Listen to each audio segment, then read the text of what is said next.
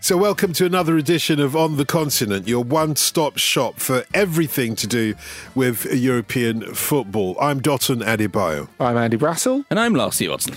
On this week's And Finally, Here Come the Euros podcast, we're featuring the group of death because the tournament's not big enough for all of them. We're considering the dark horses, including a Turkish delight and a giddy up a ding dong East European style. And could Denmark be the long shot that kicks the Euros bucket again? And oh, did I mention COVID? Well, look away now if you don't want it to rain on the Spanish plain. So here come the Euros. I mean, Dotun, you are going to have to explain what uh, the Diddy Up a Ding Dong or whatever you said. It's, it's a great song. Uh. Giddy up, giddy up a ding dong, giddy up, All right, fair enough. giddy up a ding dong. But you have I to Sound like that- some sort of uh, Eastern European stag do that I have not been on. I prefer the nod to the harder we come, actually.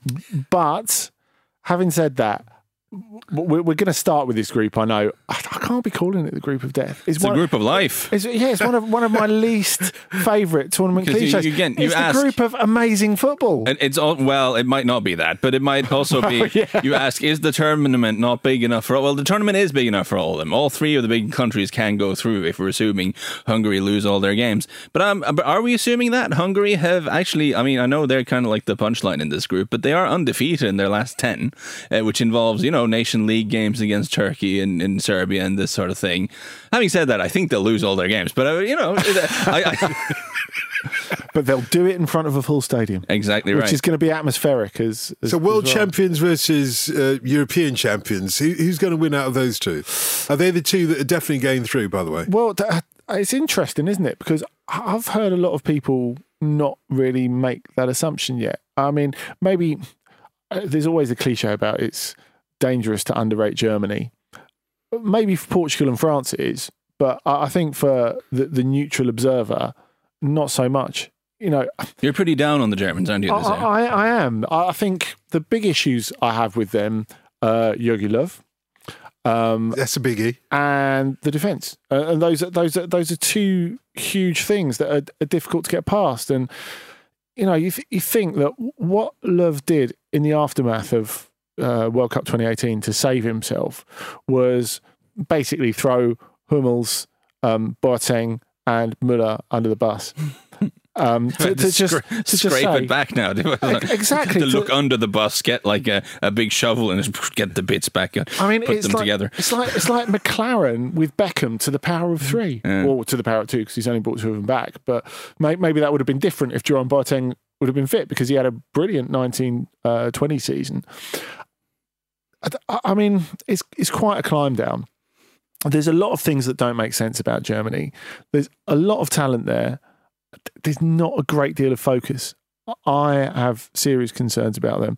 And if you're going to make a case for them, it's going to be that Leon Goretzka's going to do something amazing. It looks like he's not fit for the first game. Um, Kai Havertz is going to do something amazing. Manuel Neuer is going to do something amazing. And to be fair, if you look at even if you look at the horrendous amount of goals that Bayern Munich conceded this season, he did have a really good season, and it could have been very different Bundesliga season if he hadn't been there. Um, I- just feel that the quality of France and Portugal is is too great for them. But what's so interesting is that the, the first game in this group being in Munich. Yeah. Um, well, the, the the the the first game in this group that is in Munich, I should say, between France and Germany, because it has that sense of a huge, you know, a, a genuine a cornerstone of European football. Oh right, okay. y- you know, Yeah. um, I would not be awfully surprised if France win that with some comfort. I- I'm not saying that's definitely going to happen, but it, it wouldn't shock me. Yeah, and I think if we go back to the aftermath of the World Cup in Russia, it, there was the sense that Germany needs a new direction. You know that they'd gotten lost in their own sort of sideways passes, and that they need a new direction, a new focus. And you can say you're throwing several babies out with not that much bathwater by retiring those three guys. but I thought it made a bit of sense to th- draw a line in the sand and say, listen, this has been a great team. We've achieved much, but we have to do something else now because this we've we've gotten lost. And, and, then there was this period where they played some games and they were trying to be more direct and more vertical, as we like to say, hit it earlier to the fast forward, which made some sense. Uh, but then they had some bad results, and then you go back to playing in a bit more sort of possessiony way. And then earlier this year they're playing 4-3-3 and then you lose to Macedonia and then going into this tournament certainly the old guys are back and suddenly you're playing a new formation in the two friendlies and, and listen, the way they played against Latvia, I know it's against Latvia, it doesn't really count, but the way they played with the back four, with the back three of Rudiger, Hummels, and Ginter, and Kimmich back on the wing back, which I think is good, not just because he's a great he's a great midfielder, but you have no other good wing backs, you might as well put him there. And Kroos and Gundogan in the middle, Gosens on the left, and then the three of Müller, Gnabry, and Havertz. That team, I, I can see that team working, but the thing about it, it really worries me that that's the team you stumble onto in the last friendly. Yeah. It's not like this has been the plan, and this has been what they've been working towards, and this is what this team is. It's like they've sort of we didn't find a new direction. We didn't find a new focus. So we're just going to try to put the best players we can find into a blender, and hopefully Jogi Löw will figure something out on the night. That feels like how they're going into it, and and it could work. Like there's a ton of talent in this team, but it, I think it's a rational thing to look at that process and feel like Germany are not coming into this with a with a head of steam. Put it that way. But what you seem to both be saying, um, if I'm right, is that Germany are going to come third in this uh, group. I can imagine that. Yeah. Yeah. So, yeah. We haven't decided who's going to come first, but it does seem, from what you said, Andy, it's going to be France. I, I think so, but it's not. There's not a huge gap between them and Portugal. There's a gap, but it's it's not an absolute chasm. I, I think that's worth pointing out. I think with France, you know what you're going to get already. A in terms of the quality that they've got, because we we know that that's self evident. The fact that they could pick like 50 players really of of, of the requisite quality. Mm. Um, the return of Benzema, then you, have got the fact that we know that there's not just the talent, but they know how to actually win a tournament. They know how to play within themselves and grind out a tournament after a hard mm, season, mm, or mm. Uh, in, in the current case, after two hard seasons. And that's Deschamps knows how to. to one. Yeah. Is it Deschamps yeah. specifically yeah, knows how because, to grind out? I mean, we, we have this discussion in England a lot, don't we, about why doesn't Gareth Southgate let the, these these these players off the leash? They have that discussion in France all the time. Like, and you know, they're, they're the world champions. but there's still that discussion of well, when we've got this so many great players, why don't why don't we play more expressive football? Because that's not how you win major tournaments. And you know, Deschamps has, has grasped that. Unfortunately for him, as well as having that ability, he has players who will really dig in, and not just Olivier Giroud. You look at the amount of uh, running that Antoine Griezmann has. You have N'Golo Kante. You have uh, Luca Hernandez. You have so many players like that who are prepared to just grind it out. I, I, think that's that's super important. And you know what? I look at this field, and I do think it's relatively open. But the thing with France, they've not just got the best squad.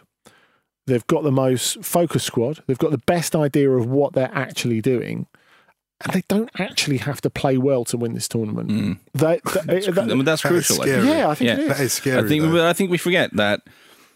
Listen, we we all love like freewheeling attacking teams, but they tend not to win the international tournaments because it is a knockout competition, and I maintain to this day that uh, there were some games where they scored some goals, yeah, but, but France won the last cup World Cup mainly through not messing up defensively.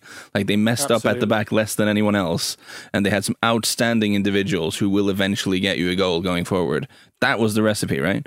And I understand when you look at the lineup, then you're hoping, can we not like attack more? Because look at all the good attackers. But you know that way lies you know badness in international tournaments. I if, if there's any if we're looking at reasons why France might not win. We do end up clutching at straws because they're so good on the paper. But, but but I guess what I wonder is with this new formation, they've been playing with the midfield diamond last couple of games, and I guess that is uh, to to have that attacking trident of having Griezmann playing off Benzema and, and Mbappe. I, I wonder about width a little bit. I, I, I wonder about because you're not you don't neither of the fullbacks are particularly attacking. You know Benjamin Pavard and, and Luca Hernandez both sort of if the old joke being that fullbacks are either uh, repurposed centre halves or repurposed wingers, I mean, both of them are kind of closer to being centre halves than they are to being wingers. I would argue, but uh, they they can they can both come out and have have a little go. They, they can. I, I, I, think I think that's important, and Pavard has really worked on that side of his game through playing so much right back. And Luke Hernandez, okay, he's not Theo, he's not his brother, but and, and I would actually almost in that formation, I would almost rather have his brother yeah. in that position. And I'm yeah, and, and again I, I, accept I'm clutching at straws and giving we have a lot to get through, maybe we should just move on. But if we're looking for any reasons to not be optimistic on the French, I worry if it gets a little bit narrow and a little bit stodgy with all those guys. But as you said, they don't. It can be narrow and stodgy. It's fine as long as they don't concede goals and they find one somewhere. And with that front three, they probably will. For me, the issue is no Matuidi such an all-purpose player who played this really weird position where he was, you know, part inside left, part left winger, part auxiliary left back. He's not really replaceable. I think the fact that they were going to replace him with Adrien Rabiot, who I just is a quality player, but just doesn't have the same um, discipline and energy and just versatility really is Matuidi. I, I think that's that's a big miss. But I think what's interesting in the warm up matches is that they've played Corentin Tolisso mm-hmm. instead, mm. which gives um, N'Golo Kante the the license to do all his running all over the shop that you referenced yeah, that, last week. That would be interesting to see Kante more as the sort of shuttler than the holder in the diamond, mm. uh, just because of his mobility. Yeah. Um, M- moving on, I think looking at Portugal, obviously the squad is terrifying uh, with all with all the quality that's in that team, and, and you it's almost no weaknesses there. But they have pretty much the same discussions about like, can we not attack some more? And Fernando Santos is, you know, he is who he is, but but they have to play their very best to win the tournament, though. Unlike France, don't they? Maybe. Um, I, I think that wasn't the case in 2016, but I think that's the weird thing the squad is so different from 2016, and you do get the impression that that that team could veer into the top heavy, especially if they're playing four three three. I, I think that's a bit of an issue. Whether, I mean, they're lucky, I guess, with Diogo Jota, who will probably start. They've got the option to morph between four four two and and, and four three three, um, particularly if they bring Andre Silva in. But uh, I just think the big issue for them is that you know what you were talking about with the fullbacks, Lars. They've got the opposite problem, really. Mm. If you call it a problem, yeah. in the Joao Cancelo and uh, Rafa Guerreiro are, are both two amazing Basically footballers. wingbacks, right? Not even. I think they're just they go they go where they like. Yeah, you know, really, really, Guerreiro's better when he's a central midfield player. And it's the old combination of very attack-minded fullbacks and old slash slightly slow central defenders, which always worries me a little bit. And uh, I guess we'll get to that when we talk about Italy. Well, the, the, yeah. Well, the, the, the big issue for them is that they haven't got an informed holding mid, midfield player. Mm. Uh, William Carvalho's not had a good season. Um, Danilo's oscillated between centre half and uh, and defensive midfielder at Paris Saint Germain. This has been a weird old season for him there. So, quite how they're going to play that, especially if you've got off the leash players like Bruno Fernandes and um, Bernardo Silva in, in, in front. Mm. I, I, I, think balance is a is, is a possible issue. Look on paper, terrific. And we saw them uh, this week with a half and half, not even a full team against Israel, absolutely marmalise them. And the quality of them going forward was fantastic. And obviously, Cristiano Ronaldo probably should have had a rest, played anyway, so he could get closer to Ali Daei's record, and did knock another one off. So he's on 104 goals now. That could be one of the big things that happens in this tournament, couldn't it? Cristiano Ronaldo getting the the world record uh, international mark. Yeah, but although they want to win it, Portugal want to win it. And by the way, uh, just point of order, uh, don't worry about clutching at straws, Lars, because this is the first of our podcast, uh, Euro podcast. At this stage, I think we're all allowed to clutch at straws um, to make no, it exciting. but ar- next week arguably, will be different. Arguably one of the best phases of the tournament, where we all made our predictions, and exactly. so far they're all correct. Yeah, like yeah, yeah. the brutal reality of football hasn't made us look stupid yet, which it will in the next couple of weeks. We can all sit and have plans. I love this; it's great. Um, Should we move on to the next? Um, no, no. I mean, we, unless Well, you've got some only more to say very on briefly. I- I'd like to ask Andy, what do you think the chances of Andre Silva getting any game time, just on the basis of this incredible season he's had for Frankfurt?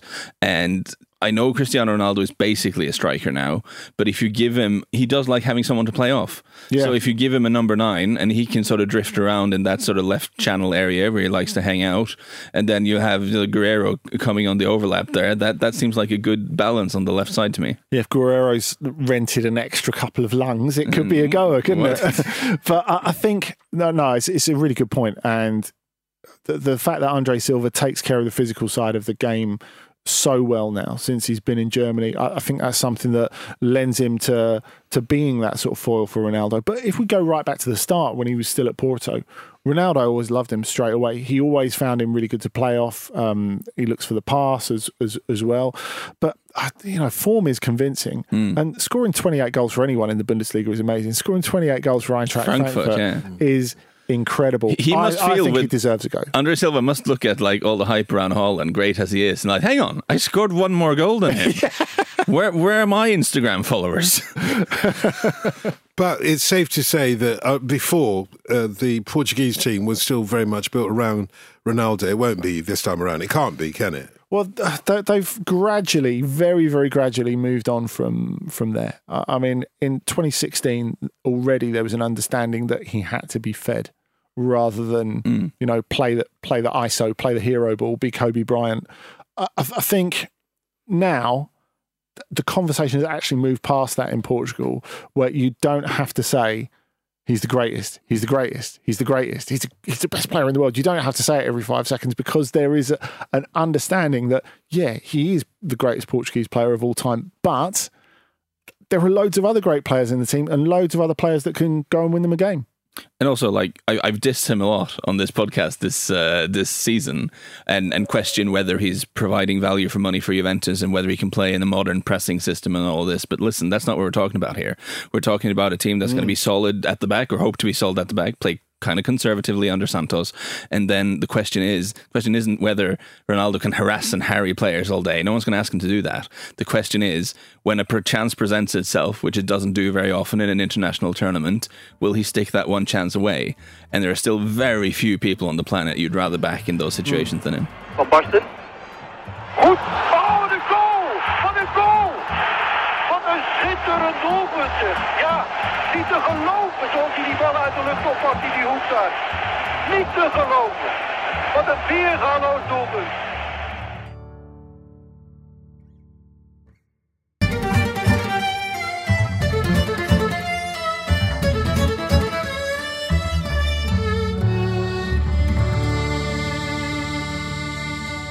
So, Lars, you mentioned Juventus a moment or two ago.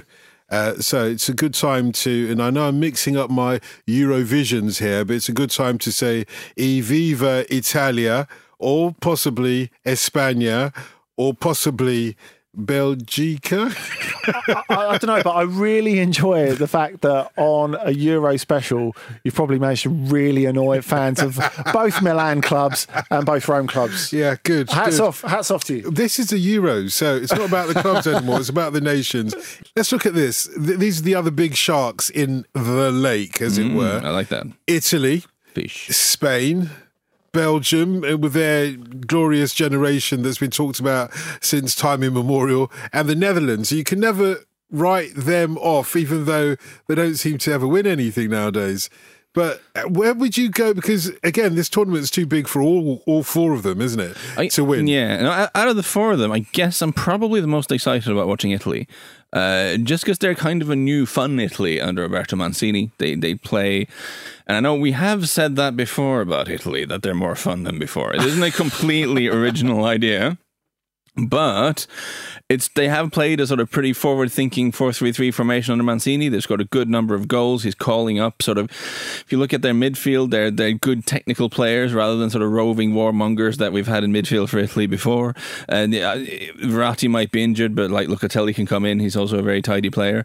So uh, this is a team that will try to play football much more so than it'll look to stop the opponent. That hasn't always been the case with Italy. Uh, and also, intriguingly, I feel like if they have weaknesses they are weaknesses that are kind of traditional strengths of Italy's. If you look at the defense, we touched upon it with Portugal. I wonder a little bit, like it'll be Bonucci and Chiellini most likely, who are still good players, but they have two pretty attacking fullbacks, particularly on the left. Spinazzola gets forward a lot. He's fun, and, yeah. and I, but I always worry, like center halves can go on and be very good for a long time, but as they get older and they lose a bit of pace, what they really don't like is being isolated one on one. And if your fullback has run away, that is kind of what happens on the break a lot. Uh, so, so, so, yeah, attacking fullbacks, slow center halves is always something that worries me a little bit.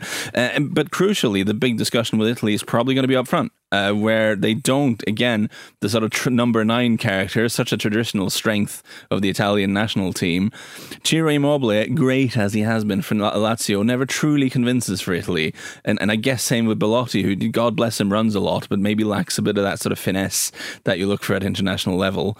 So a lot of good ball players in this team, but maybe not the kind of edge in front of each goal that we're used to seeing from Italy. I think that's the question, really, whether uh, Immobile and Lorenzo Insigne step up from being two of the best players in Serie A to being two of the best players in this tournament. If they can do that, I mean, and the quality's there, mm. but if they can do that, then Italy are in business. Because, as you say, Lars, I think the back half of the team takes care of itself. Goalkeeper, defence, the midfield's unreal. You know, it's, it's, it's one of the best midfields in the tournament, even if Verratti probably will miss that first game, as, as, as you say.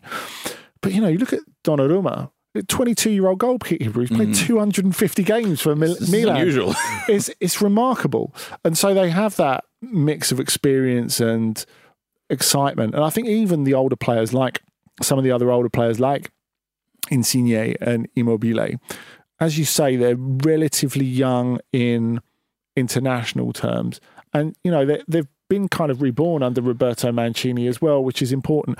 A guy who, and I made this point elsewhere, is not one of those big managers who's marking time doing this job until the next big club mm, job comes mm. up. He would have given anything to, to to be the Italy coach. He's been that, and he has made the most of every moment. He's brought so much to it. And remember, they, they didn't qualify for the 2018 World Cup. So he started from a pretty low point. And since 2018, well, since 10th of September 2018, they've not lost a game. Mm. It's, it's, remarkable. I had to discuss on radio the other day how um, the last time Italy lost a game, I was 41 years old. I'm now 44. but but listen, brutal, right? but the caveat, and far be it from me to be the sort of wet blanket of the pod. Uh, the caveat is that, the caveat is they haven't really played anyone good in that in that period. They haven't played a lot of strong opponents, mm. and with this new sort of more positive freewheeling Italy team, that's fine if what you're doing is sort of thwacking Kazakhstan in a qualifier. Then yeah, fair enough. Mm. But it will be slightly different here, and and and again yeah, I, I wonder. I mean, of course, you expect them to win the group. You expect them to have a good tournament, but uh, that that is one of those things. Will this sort of much more positive front foot Italy work when you come up against stronger teams? I mean, we're going to find out in the first game. We'll come to Turkey later. Yeah, yeah. But that is that is a game what a test. F- fraught with danger. I agree. If we talk about Spain, what a weird start to the tournament they've had. It's the tradition now, though, isn't it? You have to have some sort of madness in the Spanish camp. But they're the new Dutch. Is yeah, that what yeah, we're yeah, saying? Yeah, yeah, yeah. Although I, I, I have the to say, the Dutch are also the new Dutch. I think. I have to say, sa- sacking sacking a coach on the eve of a tournament. It's hard is, to beat. Is, is is hard to beat.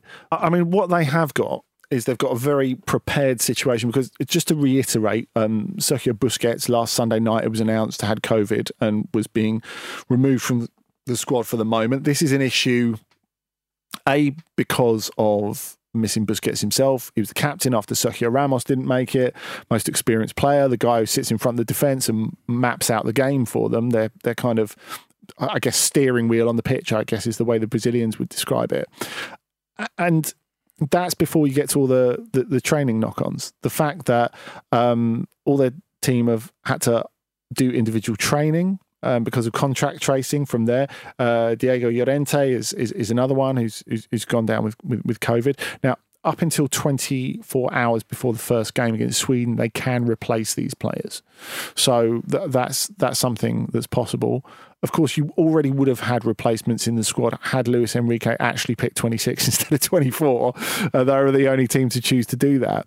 But you know, having individual training where the tra- the players have to do that in the run up to the first game is like as far from ideal No as, you- as you, you could possibly exactly. And then Sorry, that was you have the that. you have the twist very Kanye West.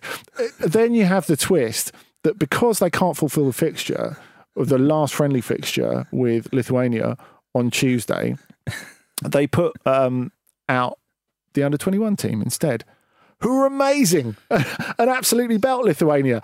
And so now they've got this parallel squad of 17 players who are ready to step in and replace any who fall out with COVID. So after Luis Enrique said, Yeah, we don't want to choose 26, we want to choose 24, we want to keep it all nice and tight and, you know, uh, just make sure everyone's involved. He's got the most dispersed training he could possibly imagine. And you get the impression that the, the, Spanish were a little bit on edge anyway, because Luis Enrique is quite a confrontational character. Clearly, there's the non-picking of Sergio Ramos, which I think is, you know, I think, I think anyone reasonable thinks is, is justified because of Yeah. injury. Ex- Exactly, um, but it does leave an experience vacuum. There's a question over whether he does know his best eleven anyway.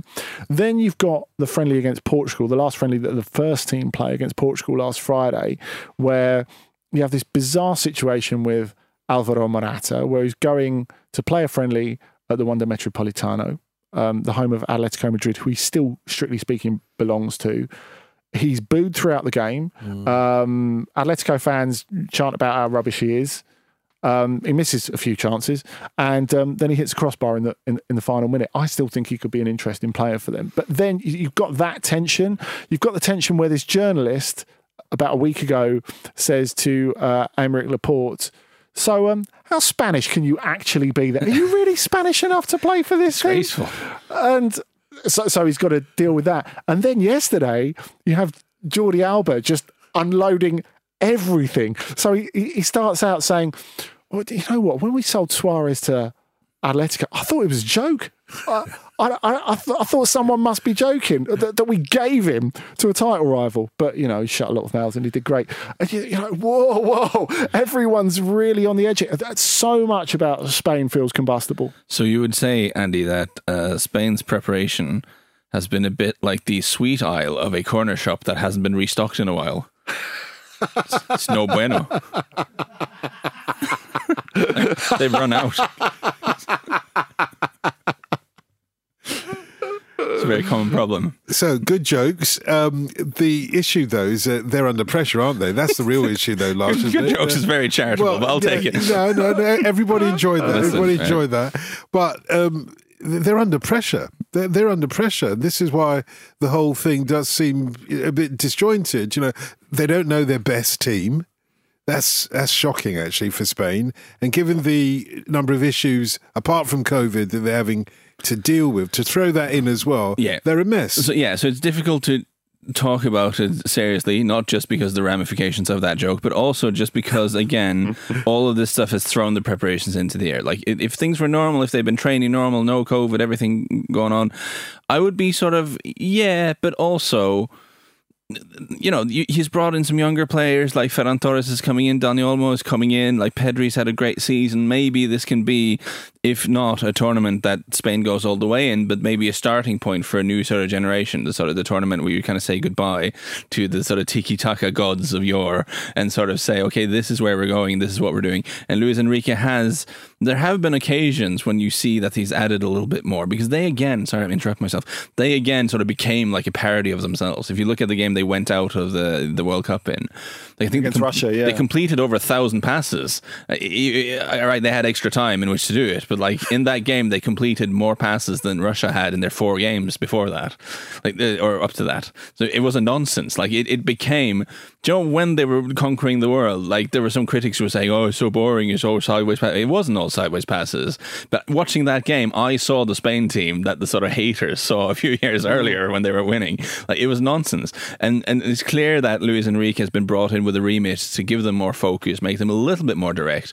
You know, you got to harness the extraordinary technical qualities that you have in the team, and of course they're going to keep the ball. Like you're not going to play you know, Tony Pulis 50-50 football with Spain, that wouldn't make sense because of the players they have. But make them a little bit more direct. And they have the players to maybe do that, and maybe this can be the start of something at least. So we've talked about the the fake Dutch. What about the real Well, Dutch? yeah, let's do the double Dutch, as it were. How much The time do we ones. have? Well, I, I- I've uh, tried to cast Frank de Boer in my mind as a, a Raymond Domenech, uh, a, a- Yeah. a mocked and diminished coach who perhaps could uh, take his team a little bit deeper than many think possible. Yeah. I, d- I don't think they've got the hardest group. And I think on top of that, clearly there's there's no Van Dijk, which is an issue, but there's still a lot of quality in there. Memphis is absolutely flying at the moment, which I think is really important. And he's sort of we saw in the friendly against Georgia the the, the beginnings of this little partnership between him and famed anti-vaxxer Wout Weghorst.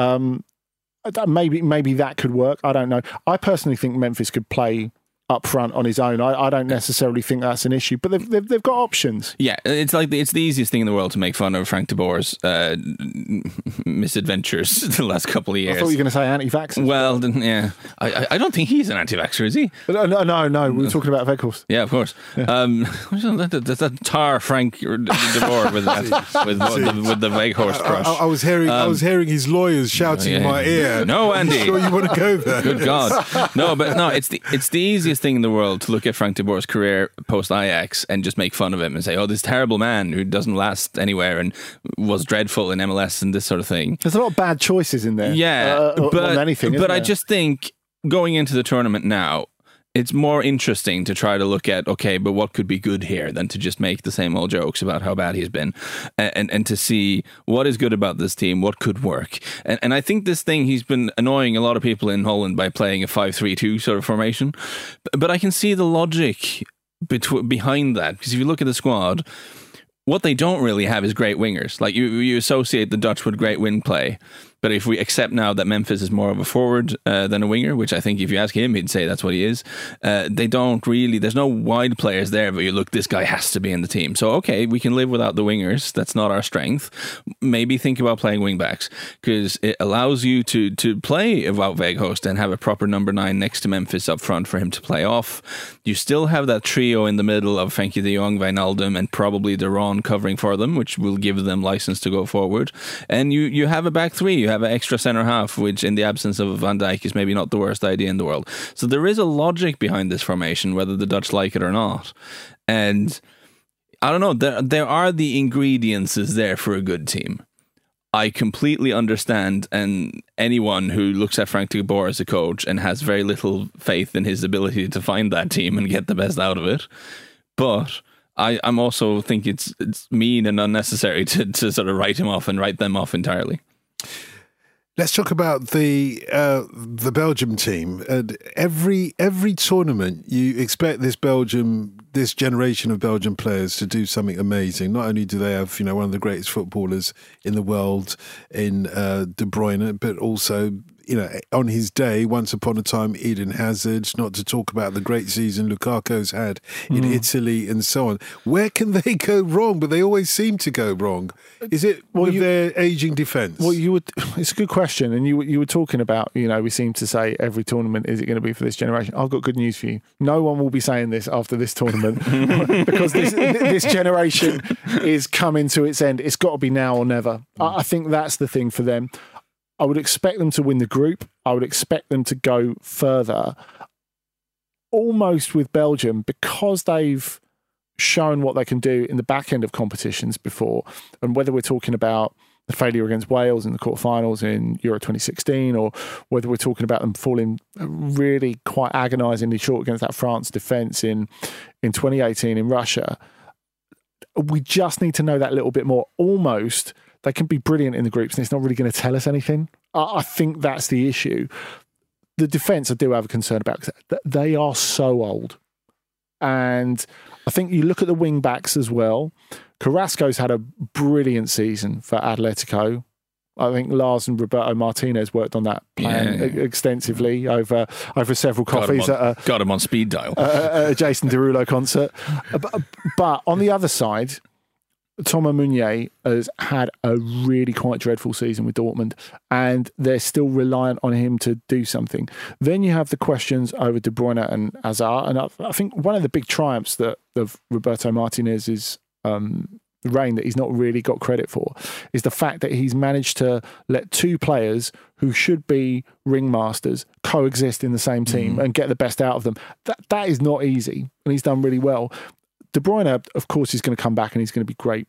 I think there's so much pressure on him and Lukaku though, who has had a an amazing season, an absolutely amazing season. He's a player who was already a great player who's been transformed and has, has gone up several levels. I think he would be a good shout to be top scorer for this tournament, and I think he could really fill his boots I, in I this think group. you've got a point there. He looks as if he's really enjoying it. Oh, this is his time. Yeah, Exa- it exactly. I mean, we talked about Donnarumma before. I mean, just to underline about Lukaku, and again, an early starter, 60 international goals. He's only 28, which is um, amazing. The, the question for me is Hazard, because he is a player who could take them up a level further.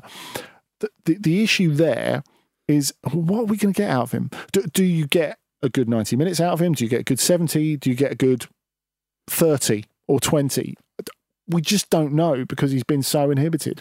I mean, I would almost be tempted to just like not play him much, Right. And and, and give, let Carrasco and Dries Mertens use to take those wide positions when De Bruyne's not, and actually use De Bruyne in one of those attacking positions with Carrasco or Dries Mertens on the other one. And then I guess you can give him like half an hour against Finland or something. But I just based on what he's done for his club side, we don't have the benefit of watching him in training. Maybe he's looking very sharp and, and, and hungry and on that way uh, in in training going into the tournament. That that is possible. But I just think, based on what he's done for his club side on the last year, and based on all the injuries he's had, I know he has been a huge player for them. But that's not the area of the pitch where they're in trouble. Like there are other really good options who have had much better seasons. Yeah, speaking of their um, old man defence, though, I probably should say in, defence of Jan Vertonghen, played uh, more minutes than anyone else for Benfica this season. Yeah, I heard that. I actually heard that stat because he, should have the summer old- off, really. Well, no, he's an old Tottenham boy. You know, he knows how to put a shift in. And he's and good. He's had a great career, but like the guy's not very fast anymore. Yeah, yeah, yeah. But maybe they don't need the speed. What you said about Hazard, though, Hmm. uh, and, and I, I take it that you have got Roberto Martinez on your speed dial, but it, That is a joke, by the it- way. It would take a brave, I really don't. It would take a brave coach to leave out what is essentially like De Bruyne, a, a national hero in football. Maybe, but I also think you can just say the guy hasn't been fit all year. Like I have other good options. I think that's a, that's a completely res- respectable position to take. But I completely also understand why you would want to give him every chance to rediscover some kind of form. But it's a long time since we've seen Eden Hazard be Eden Hazard now. Th- th- that's just the reality of it. Hmm. Ja, man kan virkelig se, at tyskerne passer på, har lukket alt totalt af i deres eget forsvar. De har ikke meget plads, og derfor er det flot, hvis de spiller os igennem. Henrik Larsen er med ind på midten, og der kommer John Jensen. Ja! Ej. Jyttelehut! nej, nej, nej, nej, nej, nej. Jamen, jamen, jamen. Of course, when we talk about tournaments, there's always some dark horses to talk about, potential surprises looking ahead, and I can't resist. Ba ba ba ba ba. Um, the Turkish delight I'm talking about, and given that they have such a strong league, I can't understand why Turkey is not always up there as a serious contender when it comes to tournaments. You know, you took me back there. I was thinking of one of the first times I did a game from the commentary booth at the old White Hart Lane. You used to have to go round the back of the stand opposite the main stand, and there was this metal spiral staircase that was covered in bird shit that went all the way to the top. And once you'd made your way to the top, you were so isolated, you were so high up. But at half time, a, a, a little old man came up with a bottle of R. White's lemonade and some genuine Turkish delight and gave it to us. It was it was magnificent. Oh, White. Oh, whites. Other lemonades are available, apparently. Tottenham for you, uh, through and through. But uh, look, I think there's a huge amount of excitement in Turkey at the moment because they feel that they've got their best squad for a generation, maybe more. Um, of course, a lot of Premier League watchers will look at the defence. Soyuncu, um, Ozan Kabak, who probably won't start, Merih Demiral of Juventus will start in, in, instead of him. Um, you've got Zeki Celik, um, the the Lille right back, who's been brilliant all season. I'll be not surprised at all if someone big picked him up. Um, Burak Yilmaz, uh, another one of the Lille players. You have this Turkish triumvirate with him and Yusuf Yazıcı um, in midfield. Um, and Burak has been amazing this year. And it's not just the goals, it's not just that he's scored the goals that's taken Lille to the championship. His all round game is better than before. You know, people who have followed him in Turkey for years like think he's an unrecognizable player. Mm. And, you know, he's a better player at 35 than he was at 28, 29, which is, is, is remarkable. And he had that little break in January, February when he was injured. And I think that little breather gives him more of a chance of being really effective in these Euros. He's faster than you think at that age. I think he poses a real danger to to Italy. And you were talking about speed and how that might be an issue for yeah. them, especially without a without a covering fullback. I think that'd be an interesting theory to test against uh, Italy last. Also, you look at those big guys in, in defence and how they could contribute for, from set pieces. The delivery from Hakan Çalhanoğlu mm. and Yazıcı mm. is is something else. So you've you've got a lot going for Turkey, and of course a coach in Şenol Güneş who took them to a World Cup semi final in 2002 in his first spell. I, I guess with Turkey, a lot of good players on paper, and and some good results in, in, in reality as well. Yeah. Obviously, tonking Holland at home. And, and beating Norway, by the way, the much heralded Norwegian team, in which they were so much better than us. I mean, yeah, we were, we, we, we were lucky to get out of that with a 3 0 defeat. That could have mm. been really ugly. Um, proper men against boys stuff in midfield in particular. But then they draw 3 3 with Latvia mm. which I, there's no excuse for under any circumstance. So I don't I don't understand why these things happen, Andy. And you know this team better than me, but they just seem to have occasional days when it all just goes wrong for completely inexplicable reasons. Yeah, and you know we can talk about um, public expectation. They're one of the countries that are most fettered by that. You know, that there is huge reaction and overreaction to everything the national team does. So maybe that's an issue. I do think it's interesting that they're not at home to prepare. Mm. I, th- I, think maybe that yeah. makes a difference. They're they're in they're in Azerbaijan preparing, and like most of these teams, of course, are at home with what the exceptions of Wales, Portugal, and a, a couple of others. Yeah, it is interesting that point because when you look at Turkey, like you you've touched on it, Dotun. 80 million people, an incredible passion for football. I mean, you could argue that historically this team, this country underperformed a lot, not just internationally, but even on the club stage. There should be a more, you know, uh, dominating sort of uh, footballing culture in, in, in the world. Well, but, but, but that, I mean, there's so much passion there. Just ask Alexander Sørloth and his Instagram account. Oh, I don't know yeah, if you're across he, this he story. To, he had to stop people spamming him to uh, come no, back to Trabzon, yeah, he? he? Alexander Sørloth, uh, of formerly of Trabzonspor and now misfiring a little bit at RB Leipzig posted a completely sort of banal photo of him jogging in a Norway a training kit uh, on a Norway training, sort of like yeah, internationals, baby, and and and, and he got three million comments. for, which is not normal. I, I don't know how up you are on social media. Three million comments is big for Sørloth. Uh, there's definitely more comments than he usually gets, and they were all Trabzonspor fans. So, so he had to tweet, "Please, like I, I appreciate this, but leave me alone." He also had to change his phone number because they got a hold of that as well. So his, his WhatsApp went mad. Really? Wow. Yeah, but, so, but the point being, I guess maybe that sort of pressure, like you say, can be an issue as well. Yeah, draw against Latvia, lost home and away to Hungary last year in the Nations League. Like stuff like this is just yeah. weird when you look at the quality in the team. So fingers crossed. We'll. I guess that's the thing like whether you reach the semi final or not, like it depends on the luck of the draw. It depends on who you come across. What you really want to see from a squad like this is that they go into the tournament and play as well as we think they can do, and then the chips will fall where they will. Yeah, I think that's. Sorry, I was just going to say. I, I think that's the interesting thing with the development of Turkish football. When you think that their first major tournament is Euro '96, then they get to the World Cup semi final in 2002. There's, there's no gap between that at all. And then when you fail to hit those unreasonable heights afterwards, there's overreaction. Uh, and, you know, you add that to quite a combustible football culture anyway. That's that's difficult. I mean, talking of rebuilding though, the, the, the Czech Republic, I think, are an interesting dark horse because you, you- we talked about the, the, the early part of the 21st century. They should have won Euro 2004. Mm. You know, let's get that straight. They were mm. amazing. I'm not suggesting this is quite the same vintage as then, and in fact, nowhere near. But if you look at the spine from Slavia Prague, and you can kind of include Souček and and Coufal, who've done so well at West Ham, to that because they they came from there as well. Then you throw in Jankto, Patrick Schick, players who are. You know, we talked about Ger- uh, um, Belgium being a bit older than you think. I mean, those two guys are 25 now. Mm. Th- They're not young players who deserve to be mollycoddled and earmarked as stars for the future now. They have to start producing something now. I mean, do you think they could do anything in that group? I don't know. I, I find them hard to analyze because I've got quite a lot of players who play in the domestic league still, and I'm I'm very big. I keep repeating this in my other sort of pre-Euro work. You should never write anyone off just because they don't play in a big league. We've got so many examples of that being stupid, but it mm. does mean it's harder for us to sit and assess them because we don't watch them a lot. Uh, we only see them now and again in Europe.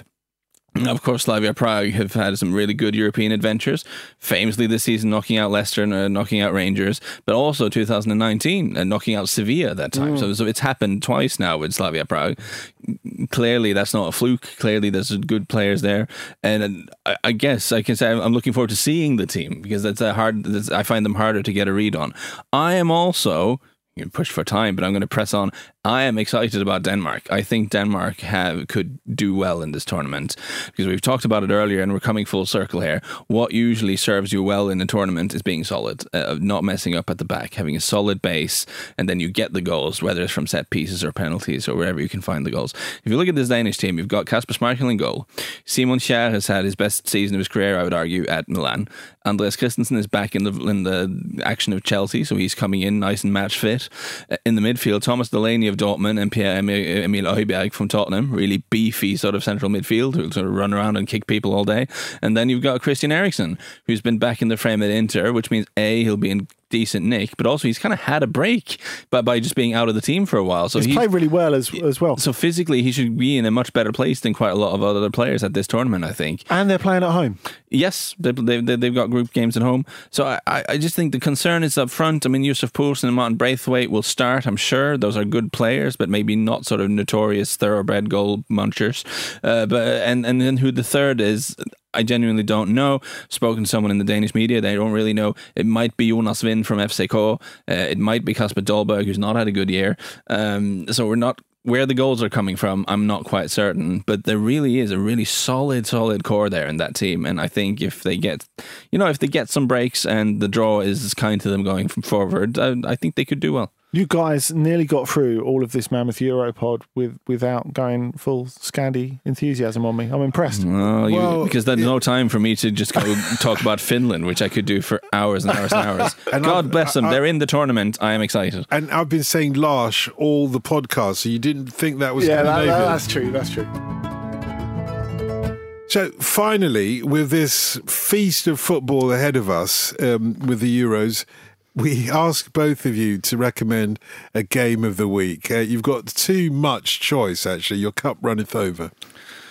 Really does. I mean, Scandi bias time. Obviously, Denmark Finland is the highlight of uh, of my weekend. But I mean, I can't, in all seriousness, say that it's the game that has the most sort of repercussions for the tournaments. That is a hard case to make. I'm I'm really interested. I mean, I might be stealing Andy's pick now, but but Turkey Italy just because Turkey it's kind of everyone's dark horse because you look at that team sheet and we've talked all about it. I won't spend more time on it, but it's so much exciting stuff there. And this Italy team who are fun Italy, but again, they haven't played a lot of strong teams under Mancini. And, and, and does it work when they come up against the sort of solid uh, block of Turkish delight there? We don't really know yet. So I'm really interested in how that game pans out. And I think it might tell us something about both teams. Andy? Oh, obviously, I should go for France Germany um, on Tuesday, but you're all going to be Can we pick that a game from Tuesday? That's not game. It's the game of the weekend, isn't it? Our Come on, Andy. The, the thing is, there You're, are you're so going rogue. there are there are so many games. it's difficult to know what the rules are anymore. So that's why I didn't go for that one. I was I'm, like, I'm going to go for uh, anyway for for Netherlands versus Ukraine on Sunday night Yeah, at eight better. o'clock. If you still feel like watching football, England fans, depending on what happened against Croatia earlier, I think it will be really interesting um, because the Netherlands need to get off to a good start. I'm quietly optimistic that they will win the group. However, Ukraine are not to be um, they're, they're to be reckoned with. I- I, I think is, is is the way to put it. Um, Shevchenko has done a really great job there as as coach. They beat um, they got four points off Portugal in the group, finished above them, beat them in Kiev with ten men. Um, they- they've got a lot of interesting players. Of course, you'll know all the regulars, but I, I would say as as well, you, you have to look at uh, Ruslan Malinovsky in midfield, who's been great for Atalanta in recent months. Uh, Roman Yaremchuk, who's been scoring a lot of goals in Belgium. I, I, th- I think will have a very good tournament. Probably get bought bought by someone um, in a more storied league. I think this is quite a difficult game to call, and it'll be very exciting.